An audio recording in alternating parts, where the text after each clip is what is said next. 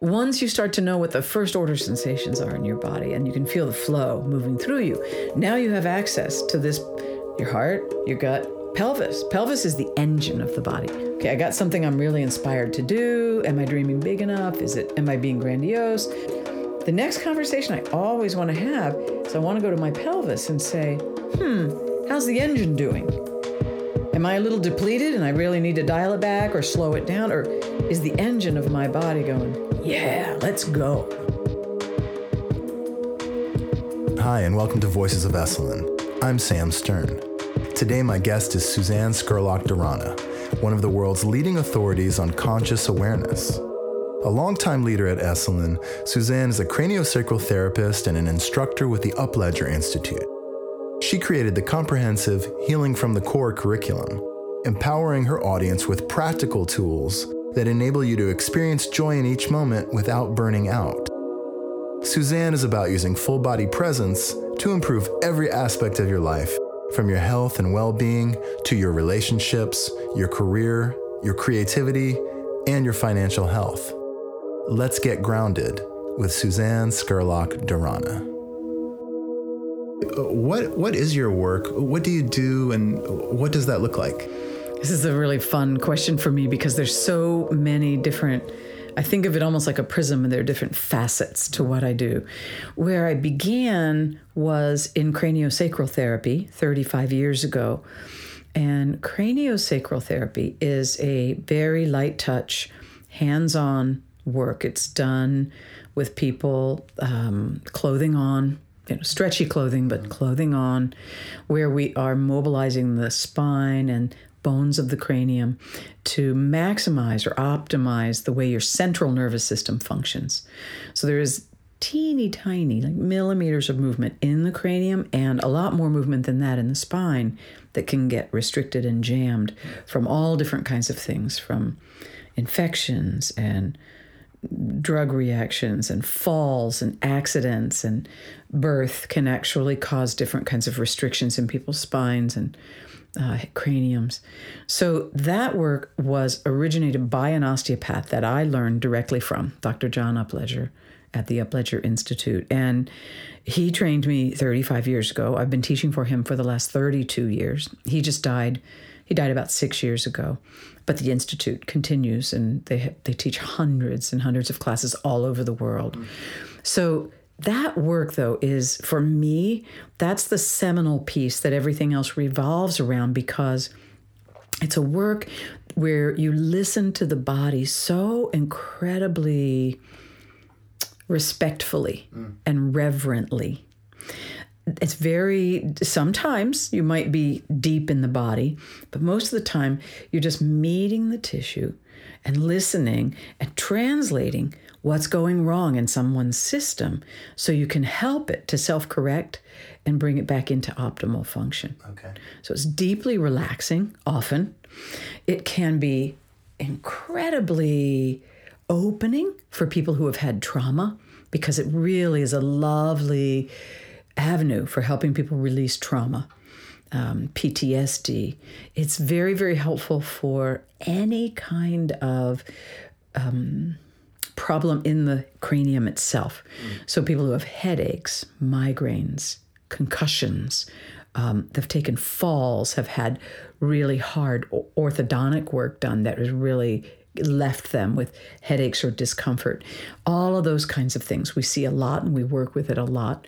Then the spine is, you know, it's like an, the extension of the brain, the spinal cord. So anything along that spinal cord. And then from there, the central nerve, you know, your, your brain and your spinal cord are what innervate or give life mm. to the whole rest of your body. Yeah. So I might be working on somebody's pinky and it just radiates right back up into the cranium in ways that just sound like outer space or something but they really it's it's quite quite amazing dr upledger used to tell us the story it was actually quite a famous story he treated an olympic athlete she was a diver and she was having um, dizziness now Obviously, you cannot be an Olympic diver and be dizzy. And people had been trying to treat her with drugs, and physical therapists had been trying to do stuff to her neck and her, her upper back. Well, when Upledger put his hands on and really started listening to her system the way that we are taught to do, he realized that the restriction that was actually causing the problem was in her left knee. Some kind of a fall that she had had unrelated to her diving at all. And because the dizziness didn't start right away, they hadn't connected the two dots. Well, within a series of treatments, all of her dizziness was gone when he released the restriction in and the trauma in the knee and she was back to diving so i just tell that story because things that are very far afield in the body affect other things in other areas because of the fascia the fluids the bones the way everything connects and be, as cranial therapists we're trained to listen so closely and carefully to the system so it's really it's very very lovely and that's uh, a I have studied many other bodywork systems, yeah. and I have always come back to the cranial, and it's why I continue to teach it 32 years later. Right? That's. At what point did you kind of develop your system, which is it mm-hmm. healing from the core? Healing from the core. So, about two or three years in to teaching cranial, I started to notice that my students were having trouble that it's not easy to feel at the level we teach people to palpate. It's it's challenging. And I was noticing in my beginning level students that this cranial rhythm just wasn't coming to them and and and yet I something I knew intuitively helped me to feel it. And I began to look at, well, what was I doing yeah. that other people weren't doing? And I realized I had taken metaphysical training for a decade. I had studied shamanic work. I had taken Qigong and Tai Chi. I'd had a daily yoga practice from the age of 17 to the age of 34. So, I mean, I had many different traditions about energy mm-hmm. in my back pocket. And I began to realize that I intuitively knew how to ground myself, how to rest back in my own body and how to really be present with someone, not taking their stuff on, but really just very present. And when I did that, cranial was easy. Mm. And so I began to start to teach my students these skill sets about grounding, about being present, about having a healthy boundary. And they're, I mean, they just blossomed. The people that couldn't feel the cranial rhythm were suddenly feeling the cranial rhythm. People that were having a hard time as they went on into the upper levels to feel some of the more subtle skills like arcing or vectors, suddenly there they were present and they were able to feel the field of the person on the table in front of them and take it all in with a lot more grace and ease and without questioning themselves. So that was kind of exciting. So I first began just a I, I started sticking these little skill sets into my Cranial 1, Cranial 2 classes. But about six or eight years in, you know, I said to Upledger, I would like to put together a three day class just on this skill set for presence. And it was funny because that year he went at the teachers' meeting and he said, Do we need this thing about presence? Now, you have to understand, by the way, the reason he would be asking, Do we need this presence thing? Dr. John had, as we used to affectionately call Dr. Upledger, Dr. John had this presence that he just came into the world with. So teach people presence? What what's that? Why would you need to do that, right? So he he was standing in front of all the instructors and I was there and he goes, "Do you guys think this is this is an important thing to add?" And and three quarters of the hands went up. The instructors, the other instructors were saying, "Oh, for Pete's sake, yeah." And so it first began just as a little three day class on the side yes. of of the outside of the cranial curriculum. People could take it if they wanted to. People could take it if they were stuck. People, but it wasn't really inside the system yet.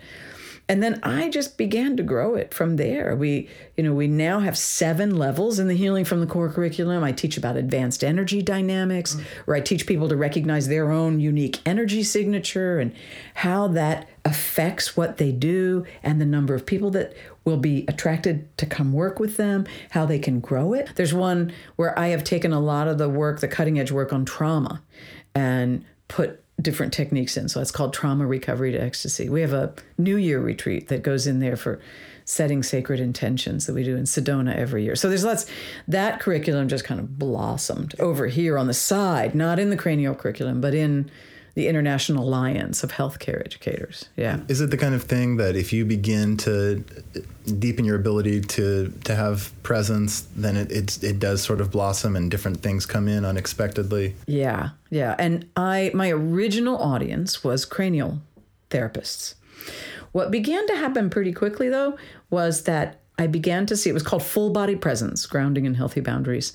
And I began to see that other people were coming in the door to these classes managers, consultants, psychotherapists, coaches, people that didn't touch for a living were coming in the door and saying, This is this stuff you're doing, this is really, really helpful for us too.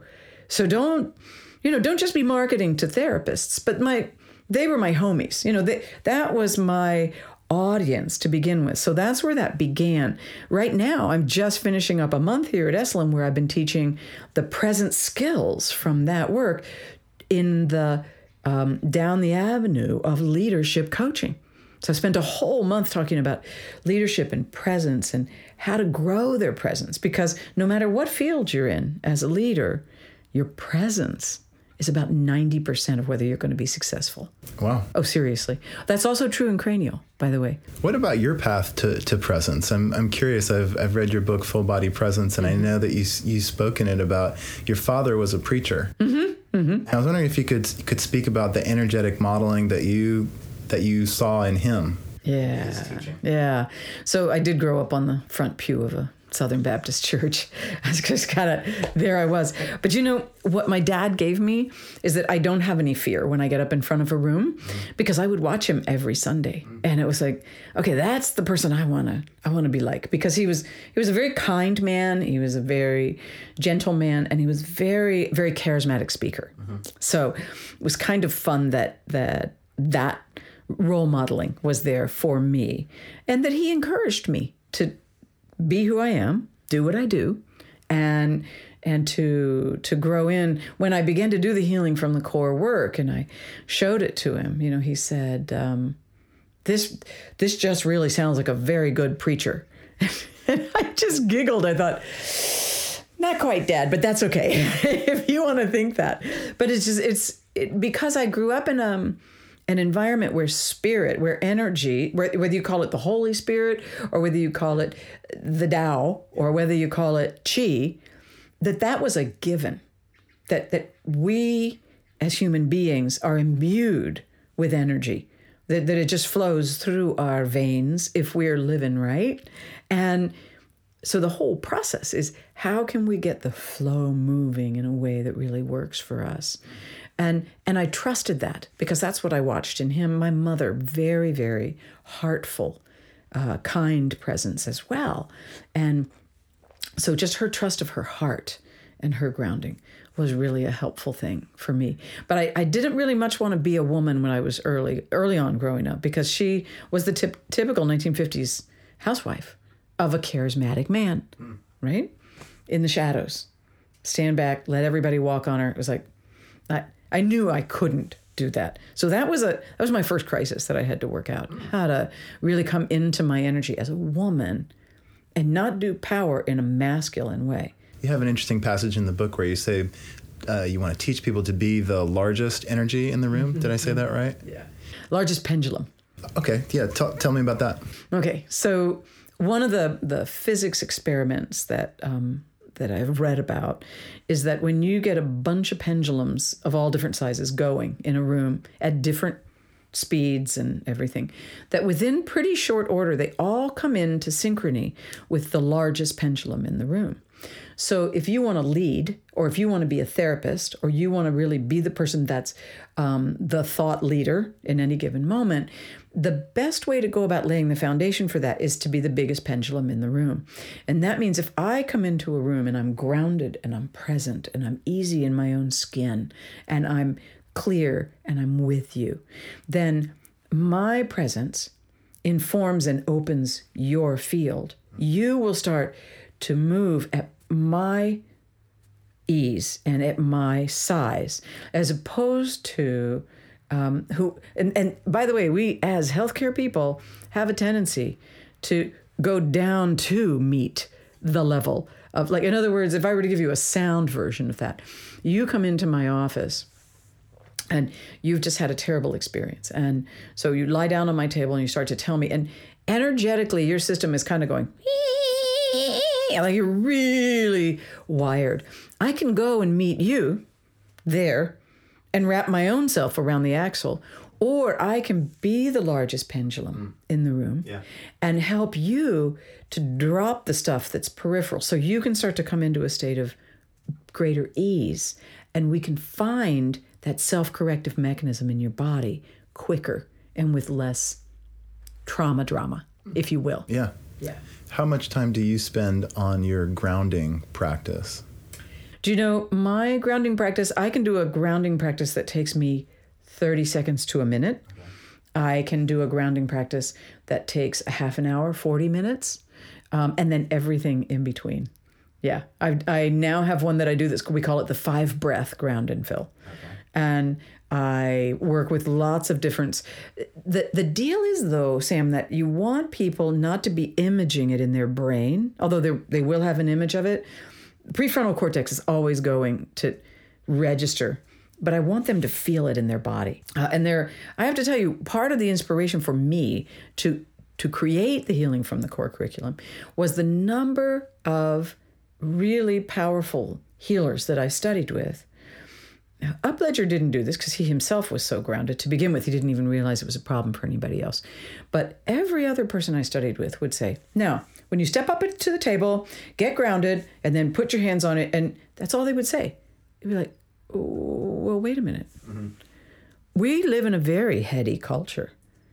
And so to make the assumption that your students know how to ground, not just think about it, but to actually feel it, feel connected to the the energy field of the earth, to really feel that the um, the hertz that the earth hums at are actually very healing for the cells of our body. And some of the latest research that's being done for by HeartMath, and then there's some decades old research that talks about that. The earth's field, the energy field of the earth, very healing to the human system. And this has been known intuitively for millennia. But it's now in the last probably 50 years, there have been different pieces of research that have been done that have said, yeah, you connect with the earth, you go lean against that tree out there, uh-huh. you go put a blanket down and lay on the ground, and you're going to get up feeling very different and very refreshed. Yeah. There's a reason for that. So when I teach people how to ground and fill, I want them to feel it. I don't want them to be just thinking about it. It's fine if they're thinking about it. I mean, you have to put your attention somewhere. But I also want them working on feeling it because that way the your inner energy reservoir actually fills up. Yeah. Not just a mental practice.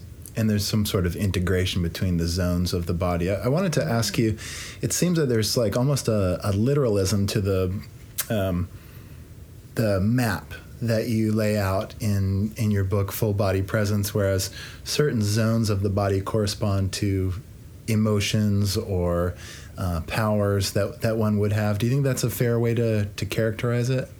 Like for for instance if someone is not grounded then they're not in touch with the lower half of their body. Yes that that would be true. Yeah. Why do you think certain parts of the body are where certain emotions or certain powers are localized Ah, okay. Then we'll have to jump to my next book, Reclaiming Your Body. Okay. In in full body presence, I go into all the basics about what it means to really live in your body. And I talk about the five principles of full body presence, and there's lots and lots of stories. But then when I finished that book, people said to me, Listen, you are a trauma therapist. You do excellent work with people that have been traumatized in different ways. You've got to write about that. So that was when I began to work on reclaiming your body, healing from trauma and opening the wisdom areas of the body, or awakening the wisdom areas of the body. But what was interesting was when I started to really look at it, um, the wisdom that, for instance, the heart has for us is different than the wisdom. It's like the characteristic wisdom of the heart is going to be different than the gut Yes. And it's going to be different than the pelvis. Yes. And it's going to be different than the feet and legs. And it's going to be different than the bones. Now, it's not that this isn't like hard science, but this is something that if you, even if you go to the literature in different languages, people talk about uh, the idioms that people use. Oh, my heart goes out to her. Oh, God, I just, I felt chilled to the bone. Or I was left without a leg to stand on. Here in the language, these wisdom areas are spoken about, and the understanding is there, right there, what each one of them mean. So I, I culled it probably for a decade and then began to really write about how the heart, for instance, front to back, is the home of our inspiration. The gut, and, and now, by the way, the inspiration, most people think of the heart as the home of our love, the, the energy of love, right? We love from our hearts. I would say, yes, that's true. But love is also a part of every cell of our body if it's healthy. So every cell has that energy in it. The heart is the place where you get really inspired to do something with your life. Mm. Ah, God, my heart's on fire for that, or her, or him, or, you know, whatever it is. There's an inspiration that happens in the area of the heart around what really makes our bells and whistles go off. Okay? Yeah. The gut, on the other hand, tells the heart whether or not this thing you're inspired by is really helpful. Is it right or not? Now, it's interesting that HeartMath Institute has recently done research that this hollow organed area here, gut and heart, actually register when something is changing around you and something's about to come into your purview before you can see it or hear it, smell it, taste it. Your gut and heart register it. And they, they have data that before any of the other senses can take in something that's coming. Something deep in your gut knows. And that's what I tell people. Those that gut instinct, that's a very powerful thing to trust. And in both books, I start with that story of being strangled when I was 17 and how my gut knew something was off. But I was 17. I was young and I didn't quite get the gravity of this. I, I knew I felt slightly uneasy in my gut, but I didn't know why. Uh-huh. And I was polite. And I knew the guy and he was like my brother, you know, so I I didn't know until of course I almost died in the process, but I promised my gut I would never distrust it again. Uh-huh. And I haven't. I mean, I there are some things that I've really really managed to avoid because of listening to my gut now. Wow. But the gut is also when something's really right you know it is so it's like that gut instinct about right is it on or is it off so i always say to people hey get your heart know what you're inspired to do and then ask your gut is this right or do, do, do i need to adjust it a little bit? Is it too grandiose or am i not dreaming big enough? Right? The gut will tell you uh, dial it back sam or it'll say go for it. You can do more than that. Right? So, so how can we get better at listening to the wisdom our body gives us? Well, that's that's where I I work with um, the whole grounding and filling mm. of the body. Once you start to know what the first order sensations are in your body, and you can feel the flow moving through you, now you have access to this your heart, your gut, pelvis. Pelvis is the engine of the body. I call it the black sheep of the energy field. Well, I mean because I mean, not here at Esalen, but certainly out in the rest of the world, people aren't in their pelvises, generally speaking. Well, men are allowed to be in their pelvises, but not women, mm. by and large. Uh-huh. So, um, in the and I'm I'm really generalizing about our culture as a whole. So, but the pelvis is the engine. So, if you're going to have this dialogue, right? It, okay, I got something I'm really inspired to do. Am I dreaming big enough? Is it? Am I being grandiose? Your gut's going to say, yeah, that's good. That's yeah, that's right on. Or let's adjust this a little bit. The next conversation I always want to have is I want to go to my pelvis and say, hmm, how's the engine doing? Am I a little depleted and I really need to dial it back or slow it down? Or is the engine of my body going, yeah, let's go? Uh-huh. Right? And the feet and legs is they're another wisdom area. Now, most people think your feet and legs are a wisdom area. Yes, they are. Uh-huh. And think about this again. This is almost like um, in a sense, it's like folklore. If you have an issue that you're dealing with and you're really trying to work out um, whether or not, like, what choice to make. And I tell the story about a very dear friend of mine who was going to have prostate surgery. He had prostate cancer. And he was a brilliant man. And he was overwhelmed with the data because, as you may or may not know, there's a lot of research and there's a lot of conflicting data about what is the best way and the best avenue to treat prostate cancer. And so he and I were talking about it, and he happened to be at a conference where I was doing a walkthrough of the body. And all I did was walk them through in their mind's eye, going out and walking and getting their feet and legs moving, their arms and hands out in nature somewhere that they really loved, down the trail and up and over and back. By the time we got back, he knew which avenue he needed to use.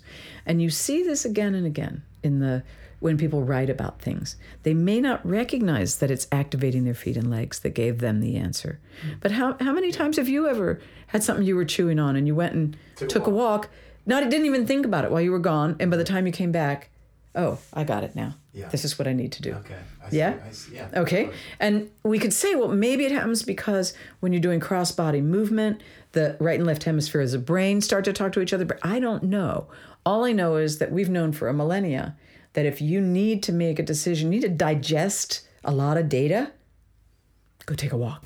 And so, what would be the prescription if someone is having trouble communicating with their pelvis to with the engine of their body? How can they get into communication?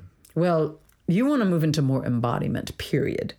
Feet and legs, pelvis, pelvis, dancing, uh, good sex, um, movement of all kinds, really good body work that would help release. Oftentimes, there's so much trauma in the, that's locked in the pelvis. Women have a lot of trauma. Men also have trauma locked in the pelvis. So the, you do oftentimes need help releasing old restrictions mm-hmm. in the pelvis. I mean, how many of us have taken a hard fall on our butts that either dislocated or broke the coccyx in the process of that fall, and then therefore jammed up all of the energy there in the pelvic floor and in the sacrum. If you if I ask that in any given class, half the room yeah. raises their hand.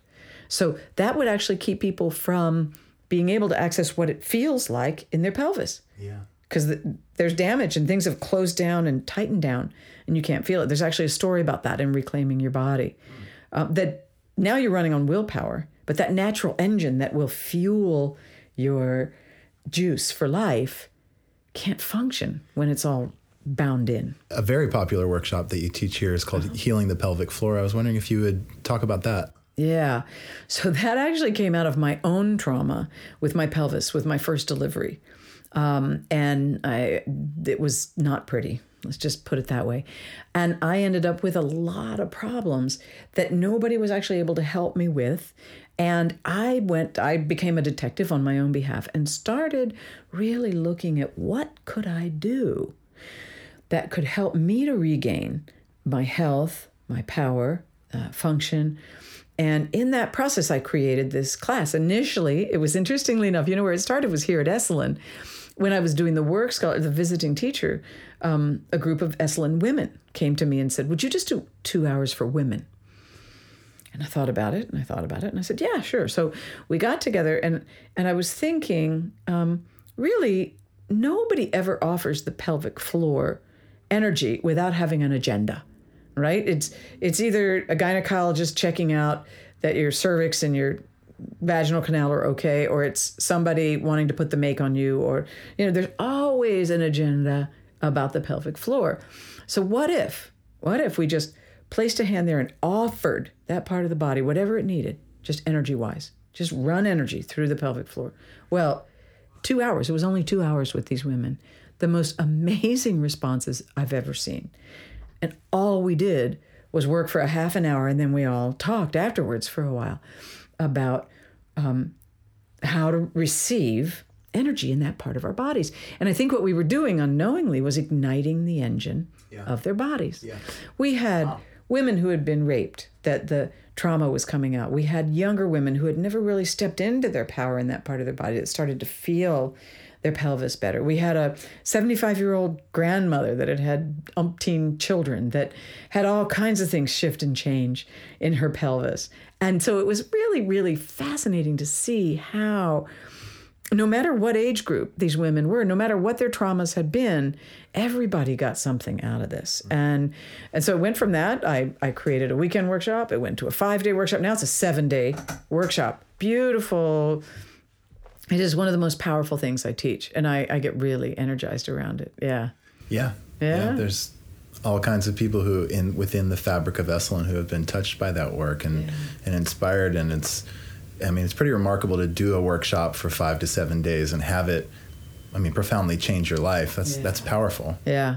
Yeah. And yet that regularly happens in that workshop. Yeah. Yeah. And it's the one workshop I teach where I never actually get anybody saying, Oh, I just wanted to be here to be at Esalen. No, nobody ever signs up for healing the pelvic floor thinking they're just going to have an easy schmeezy week of it. You know, it's like, so yeah, because I mean, women understand. I mean, this is an area that we don't ever get held. You know, we don't get it, it doesn't get recognized. Most women don't know their anatomy correctly. Okay, that's that's the crazy part. Um, they don't know what can go wrong. If they have problems, they don't know who to talk to. They don't know what professionals to go to. So it's a really interesting piece that we offer women. I have a staff person who is a pelvic floor specialist. She's a PT. I have a staff person who's a midwife. I have two trauma therapists.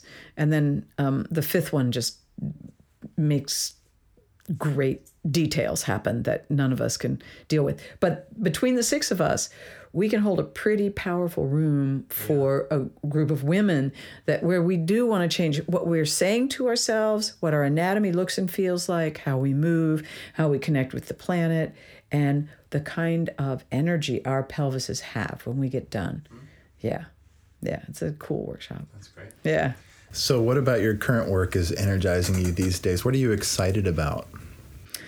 Do you know, I think I would say that the these six wisdom areas that I just wrote about in reclaiming your body are one that I, I have a lot of fun with. I just did this exercise with my month group, month long group uh, yesterday, and if you like, we can I can run through it with you for your for your listeners. I would absolutely love that. Okay, okay. So um, for your listeners, if you would, um, I'm going to ask you to invite your curiosity on board. So let your judgmental mind stay out of the room, but invite your curiosity and take an easy breath.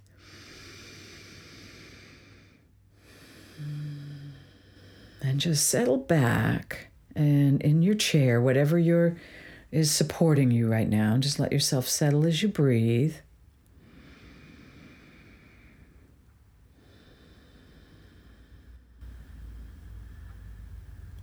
Mm-hmm.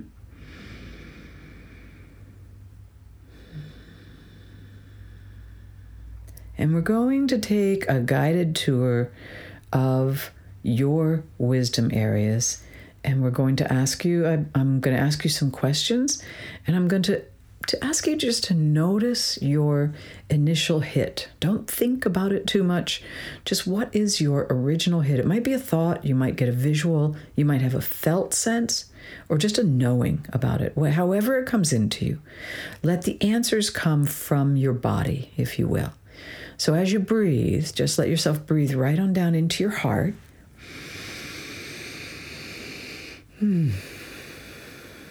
And you're going to ask your heart, what am I most inspired by in my world right now?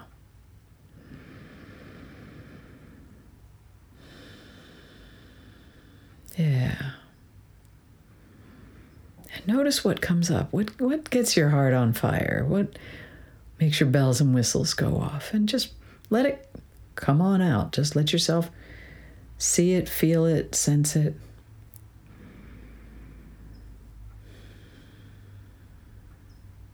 So this can be a um, something as as huge as starting your own company, writing a book. It can be something as important as raising a child or being there for a child in your life that doesn't have the parenting they need. It can be regaining your health and recovering your sense of direction in your life. So you can be inspired by just about anything. But most of the time, what we're inspired to do We'll have something involved with it that has to do with loving yourself and loving the world around you in some way and allowing your gifts to come forward. Whatever you came here to do at a soul level often resides here in your heart in the inspiration that we have for living. So just notice what that feels like. And as you feel this inspiration, and it starts to flesh out like details of it, allow your awareness to begin to include your belly, your gut, underneath your heart.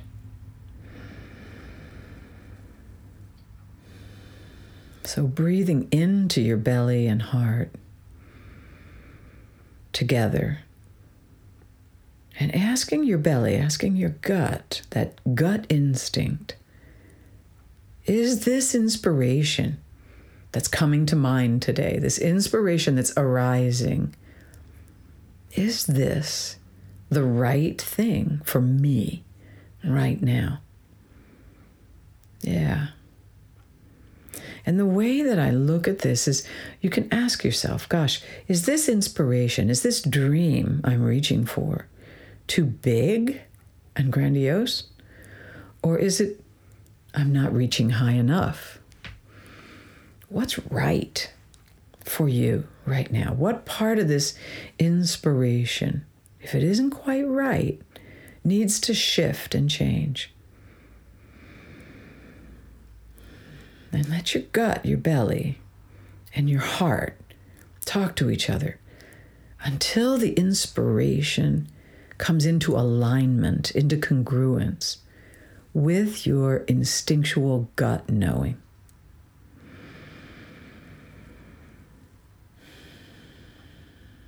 Let that conversation get carried on without your head intervening with what's reasonable or what's logical. Let your gut and your heart talk. And when you get that inspiration and that gut knowing into congruence, when they feel like they're in agreement, then's the moment when you want to drop your awareness and begin to include your pelvis. So your hip bones, your pelvic floor, your lower belly, like all the way down, right down into what I call the engine of your body.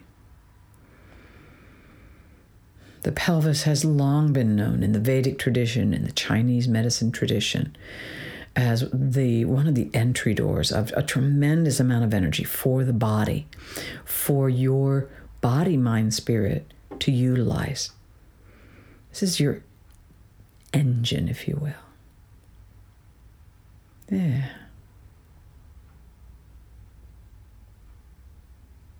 There you go and let yourself feel your pelvis. You might want to rock back and forth a little bit on your ischial tuberosities, on your sitting bones. You can, if you can feel your pelvis and you just drop right in, ask your pelvis, okay, engine, do we have enough energy for this beautiful inspiration that the gut and the heart are agreed upon? Is there enough energy available to make this happen. Yeah. And notice what answer you get. Sometimes people will be high on inspiration, but they're not really taking good enough care of themselves, or they are, have just come through a really deep crisis time and their engine is a little low. And it's not there. It's just not there at that moment in the amount that's needed to follow through. So your your engine, your pelvis might say, ah, dial it back a little. Let's take this more slowly. We're still recovering from that injury, or we're still recovering from helping that loved one make it to the other side and, you know, helping them transition out. Whatever you've been through, raising a family and you're a little depleted, really give your pelvis, give the engine of your body your ear, and hear whether you have the chi to make this happen or whether you need to just adjust it a little bit. Or perhaps, quite honestly, your pelvis might be saying, Yeah, let's go. That's so exciting. We got lots of energy. So just notice what you notice here in your pelvis. and is there a quickening, an automatic, yeah, okay, we can do this? And now you have your pelvis, your gut, and your heart all in alignment. When you get that kind of agreement, yeah.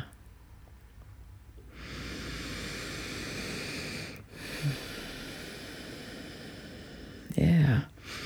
And the wisdom area that we didn't talk about earlier, that is probably one of the most powerful ones, is the wisdom of our bones. So take this knowing, take this agreement that you've gotten between the pelvis, the gut, and the heart.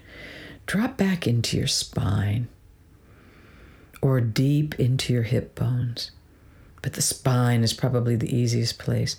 Our bones are the sturdiest, clearest connective tissue we have. They're deep, it's like the deep chambers of who you are. So take this inspiration, take your instinctual knowing about it, take the engine's feedback about its capacity, and drop deep into the chambers of your bones.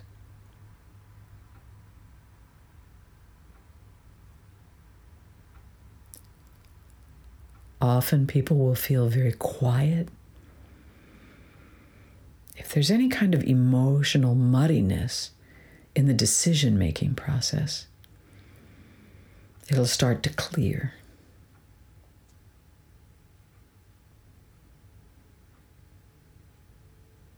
So, the two characteristics that the bones give us, the gifts, are clarity and steadiness. And as you feel that clarity and that steadiness, add it into the mix of what your pelvis has told you, your gut, your heart.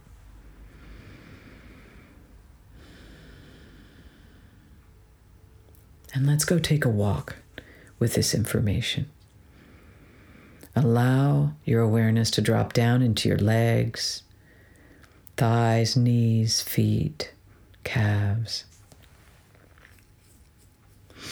And imagine yourself taking a walk with this new inspiration, with your gut sense of the rightness of it, with the ignition of the pelvis, clarity of the bones, and activate this inspiration, if you will. Get it into motion. It's as though you're metabolizing all of the data that you've received from the rest of the wisdom areas of your body in getting your feet and legs moving in this imaginary walk. And it's great if you are listening to this podcast and you're out walking, great. Let your hands and arms swing, breathe the air, the sunlight or the moonlight, wherever you are in your mind's eye walking.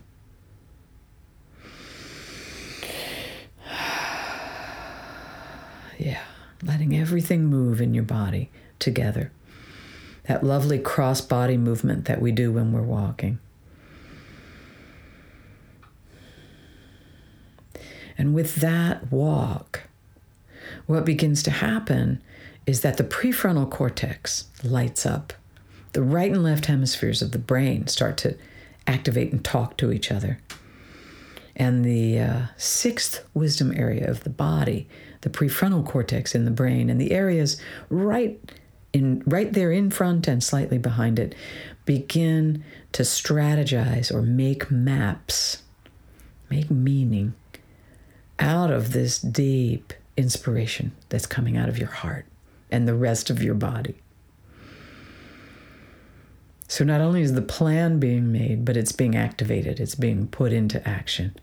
And you actually can feel exactly what you want to do and how to execute it, how to make it all happen. And your brain is now collaborating with the deep wisdom of the body on all levels. And I call this integrated decision making. Not just what is logical and reasonable, that's important, but everything else as well. Yeah. And as you do this, as you notice and track what you're thinking, what strategies coming across to you, where you want to take it, make notes in your mind. And as you bring it to completion, thank your whole body for speaking up and talking with you and dancing with you in this way with all of your wisdom areas. Yeah. And enjoy. Isn't that fascinating? When I when I do this in a room and I say, "Well, what did you notice?" and everyone's inspirations are different. And it not one isn't better than the other or you know, a bigger one isn't better than a smaller one. But all the different what the different areas of the body say mm. is just amazing. You know, like the, the pelvis could be saying, wait, wait, wait, you know, you need to slow this down. Or um, the bones make it really get you so clear about what you're doing that you get more excited right yes and so it's it's really fascinating how we think about the brain as being the king or the queen and that everything that we do in our bodies is comes from here in the brain but that's just reversed actually particularly when you look at the new neuroscience the prefrontal cortex a tremendous amount of what it does is reading signals from the body, from the heart, from the gut. And I think as they do the research, they're going to find it all over the place. They're listening to signals from all the different parts of us. Yes. Yeah. I just have a couple more questions. Sure. I, I was wondering if you might speak about um, your experience with Esalen, why the place has meant something to you, uh, and why you continue to teach here, and how that mm-hmm. is for you. I consider Esalen my second home.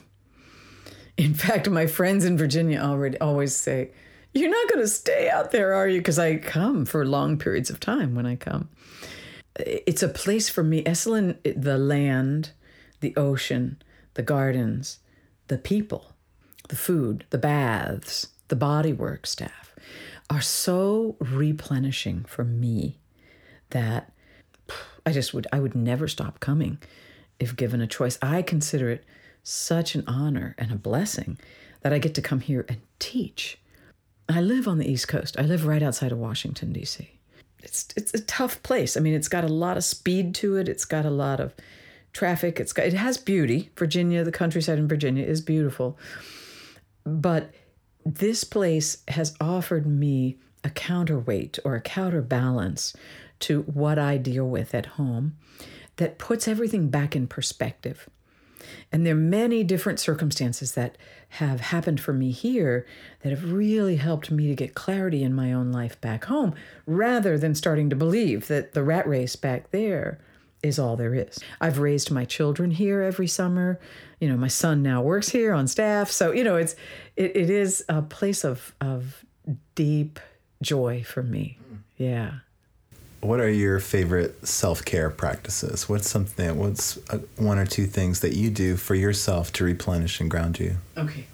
So one of the reasons i love esalen is you have so many hills and the air is so clear and clean and full of negative ions. So what i love like when i get done with five six weeks here my legs because i love to walk. One of my self-care pieces is i love to walk and i the first week I've been coming here long enough now that I don't even pay attention to my knees and legs. They complain and moan another hill. By the second week, I'm practically bounding up the hills, and my legs are stronger. My whole cardiovascular system is cooking. And I do that at home as well, but except that the heat, like at this time of the year, is like just miserable. So walking, huge. Um, the baths are a wonderful self care process.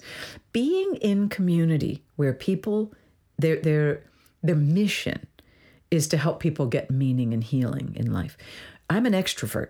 So being in community is a huge bonus for me. That I I do have a I, I create community wherever I go. So I do have a good community at home, but it's nothing like eating together in the lodge three meals a day, um, soaking in the tubs together in the evening and having long conversations. Um, getting to walk the trails, sit in the gardens, you know, whatever. So those are eh, eh, being in community, walking, eating healthy food that I don't have to cook. I, to me is I, that's great. I'm really in in wonderful. The other thing that I really love is I love to sing. And you know how frequently those guitars get taken off the wall in the lodge and somebody strikes up a song and whoever's around just starts to sing. So that's also a really lovely thing for me. I love that. Just a, a, last question for you. How do you see your work changing or developing? What does the next 10 years look like for you mm-hmm. in, in the work that you do? I would say uh, one of the things that happened for me when after I wrote my first book 10 years ago was I'd always just been a, an oral tradition person. I, I teach, right? Gift of gab. That was when I realized I could write. And it was hard. First book was grueling, took me a decade. Second one, not so bad. And I have about three books lined up in my brain. Um, and I think that that writing and teaching from what I'm uh, going to write about yeah. is a piece. One of the books is going to be on uh, narcissism. Really? Yes. And the price we're paying in our culture right now for narcissism, and particularly the price that people in healthcare or caring professions play in getting wrapped up in narcissistic relationships and not realizing it, and the drain that it puts on the culture and the drain that it puts on people that really are good, full-hearted people in the beginning wow. of a relationship. So that's a that's a piece I'm going to write about death and dying and the process of helping people have a sacred death, like have a death that has dignity and has the grace in it that I think we were meant to have in the dying process. So, a book about death and dying, I've had a number of experiences across the course of my life that have been very, very helpful that I think would be helping people. Um, and then there's one more book about uh, what's mine to do.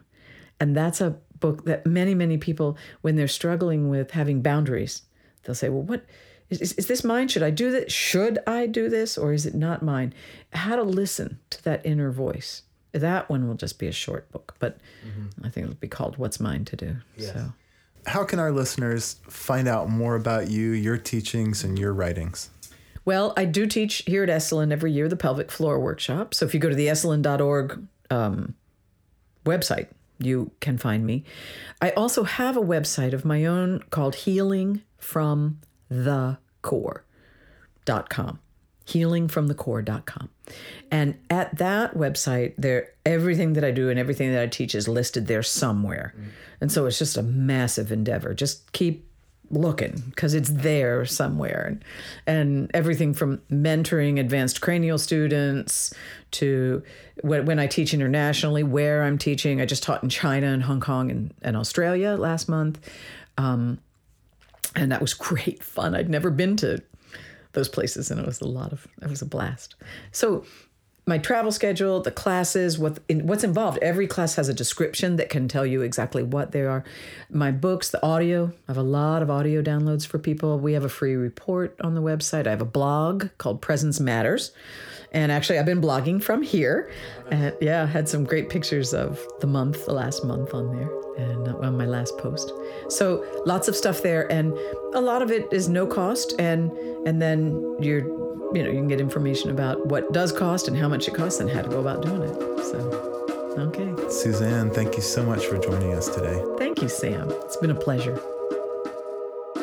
Thank you for listening to Voices of Esalen. Today's show is produced in conjunction with Cheryl Franzel, Geraldine Hess, Lori Putnam, Shannon Hudson, and Ian Golden. Our music is by Nico Holloman. If you'd like to hear more episodes, please find us on iTunes, and if you like what you're hearing, take a second to rate us and write a review. You can also find all of our episodes at esalen.org. That's E S A L E N.org.